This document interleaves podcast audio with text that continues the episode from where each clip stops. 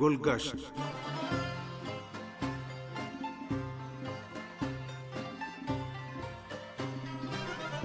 آپ سامعین کی خدمت میں عباس سید کا سلام عرض ہے۔ پروگرام گلگشت کی ایک اور کڑی کے ساتھ حاضر خدمت ہے امید ہے ہمارا آج کا یہ پروگرام بھی آپ کی توجہ کا باعث بنے گا۔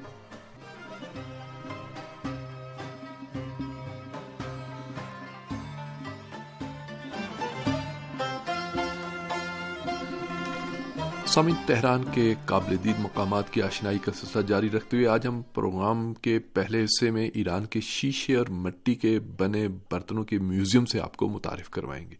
یہ میوزیم کے جو ایران میں مٹی اور شیشے کے برتنوں سے مختص ہے اور اس میں قبل مسیح کے پہلے اور دوسرے ہزارے کے آثار سے لے کر کاچاریہ دور تک کے آثار پائے جاتے ہیں۔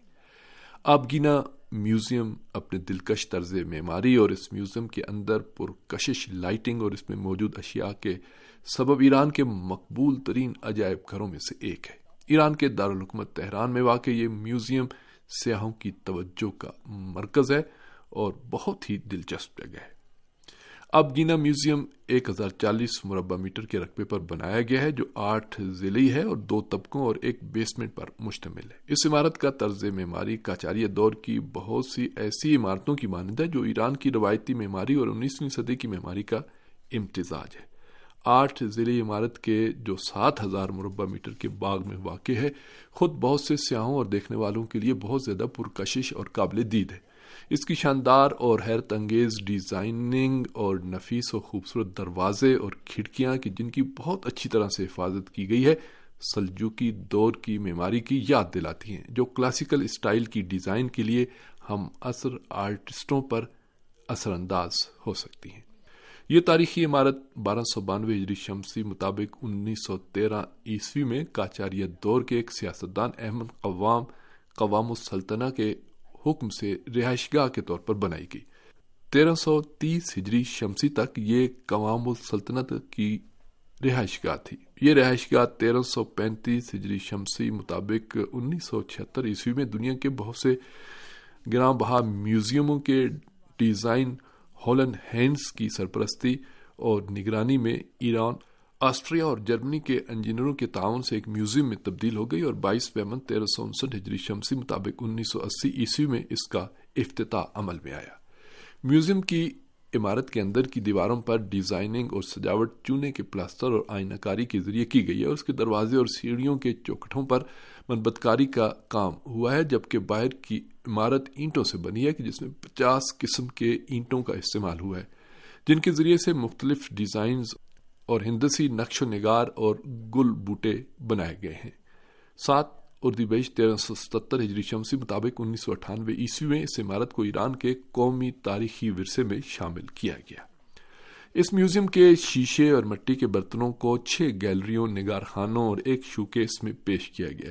اس میوزیم میں قبل از مسیح سے قبل کے پہلے اور دوسرے ہزارے کے اطردان حامنشی اور اشکانی دور کے کپ اور جام تراشی ہوئی سراہیاں نیز قبل اسلام اور ساسانی اور اسلامی دور سے لے کر موجودہ صدیوں تک کے انواع و اقسام کے ظروف، زیورات اور مہریں بھی موجود ہیں۔ اس میوزیم میں موجود شیشے کے برتنوں اور سامانوں سے شیشے کی صنعت میں رونما ہونے والی تبدیلیوں اور ایرانی ماہرین کی مہارتوں کی نشاندہی ہوتی ہے۔ اس کے ساتھ ہی کرسٹل کے برتن کی نمائش کی گئی ہے، جو اٹھارہویں اور انیسویں صدی عیسوی میں یورپ میں بنائے گئے اور ان میں سے بیشتر تراشے ہوئے ہیں۔ میوزیم میں رکھے ہوئے ایران کے مٹی اور شیشے کے برتن قبل از مسیح کے ہیں، جن پر حیوانوں کے نقوش اور دیگر مختلف نقوش کی آمیزش کا مشاہدہ کیا جا سکتا ہے، جو قبل از مسیح کے تیسرے ہزارے سے تعلق رکھتے ہیں۔ اسی طرح اسلامی دور کے مٹی کے برتن بھی موجود ہیں۔ اس میوزیم میں کتبے اور حیوانوں اور پرندوں کے نقوش اور مختلف انسانوں کی تصویریں بنی ہوئی ملیں گی جو اس دور کے موجودہ آثار میں نظر آتی ہیں۔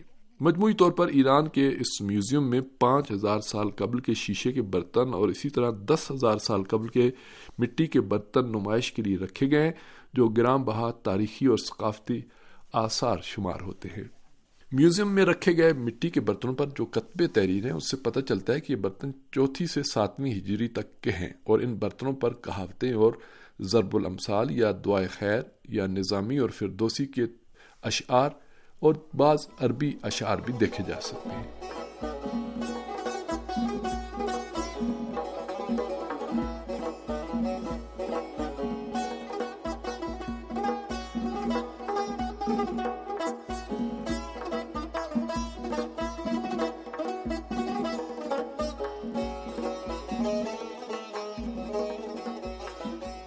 میوزیم کے پہلے طبقے پر بھی حال ہیں جبکہ دیگر حال دوسرے طبقے پر ہیں۔ دو نمبر کے حال میں کہ جسے کرسٹل حال کہتے ہیں، قدیمی زمانے کے شیشے اور شیشے اور مٹی کے پائپ موجود ہیں۔ پہلے طبقے کے شیشے اور مٹی کے برتن بھی ماقبل تاریخ سے متعلق ہیں کہ جو اشکانی دور کے پہلے ہزارے میں ہاتھ کے بنے ہوئے قدیمی ترین برتن ہیں۔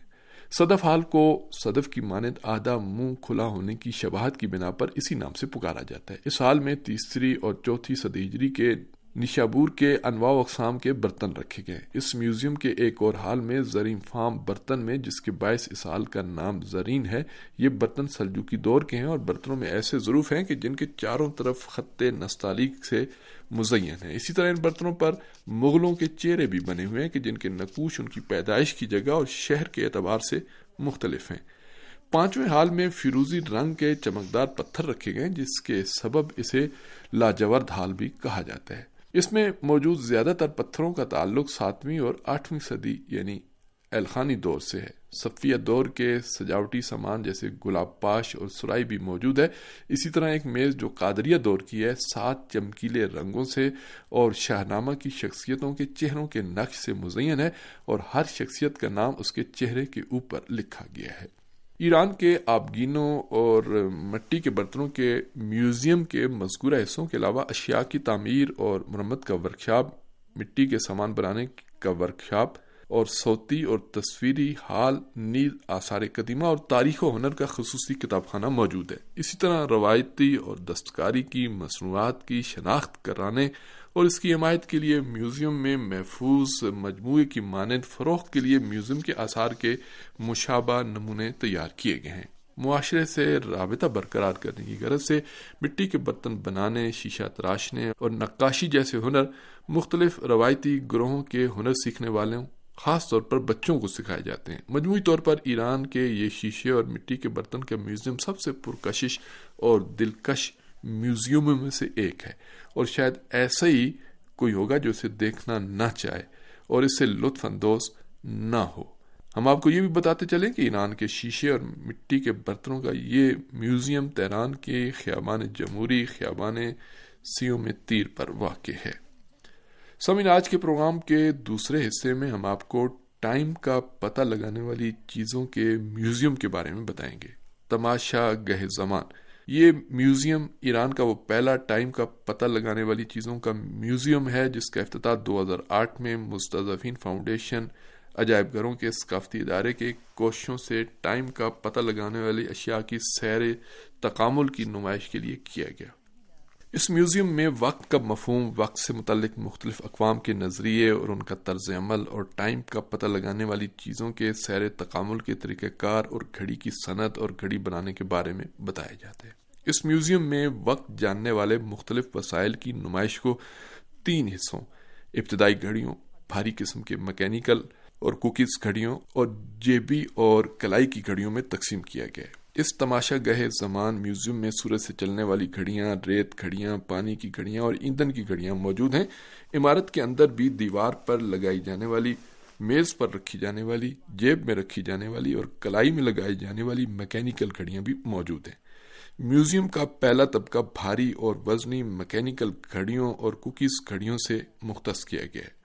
میوزیم کی عمارت تقریباً سات سو مربع میٹر ہے، جو دو طبقے پر مشتمل ہے۔ یہ عمارت پانچ ہزار میٹر مربع کے رقبے کی حدود میں واقع ہے اور چونے کے خوبصورت پلاسٹر، ٹائلز کے کام اور دیگر خوبصورت کاموں کے سبب اس کا شمار ممتاز عمارتوں میں ہوتا ہے۔ یہ عمارت قدیمی ہے اور تقریباً اسی سال پرانی ہے۔ اس باغ کا تعلق محمد شاہ اور ناصر الدین شاہ کے دور سے جو زعفرانیہ کے علاقے میں واقع ہے۔ یہ عمارت اینٹ اور مٹی سے بنائی گئی تھی، جس کا ڈھانچہ لکڑی کا تھا، لیکن مکمل طور پر اس کی مرمت کی گئی اور اب لوہے کی سپورٹ سے اس کا ڈھانچہ بنایا گیا۔ اس عمارت کے اندر بھی کچھ تبدیلیاں انجام پائی ہیں۔ اس میں جو چونے کا کام ہوا ہے، وہ ایرانی اور غیر ملکی طرز کا امتزاج ہے۔ عمارت کے باہر کے دروازے اور اس کے اطراف کے حصے کاچاریا اور نئے دور کے طرز تعمیر پر مشتمل ہیں۔ اس کمرے کے چونے کے کام کی ڈیزائننگ، صفیہ دور کے طرز اور اسفہان کے کاخ علی کاپو سے متاثر ہے۔ اس جگہ پر چونے کے پلاسٹر کے کام میں دس سال لگ گئے کہ جو حاج عبد الکریم نوید تہرانی، استاد فرحاد یحییٰ پور، استاد محمد یحییٰ پور اور استاد حسن جعفری وغیرہ جیسے بہت سے ہنرمندوں کی زحمتوں کا ماں حاصل ہے۔ تماشا گئے زمان میوزیم اور گھر کاچار دور سے متعلق ہے اور تیران میں خیابان ولی اصر خیابان زعفرانیہ، خیابان لشکر فلاحی یعنی زعفرانیہ میں واقع ہے۔ اور یہ عمارت دو ہزار تین میں ایران کے قومی ورثے میں شامل کی گئی ہے۔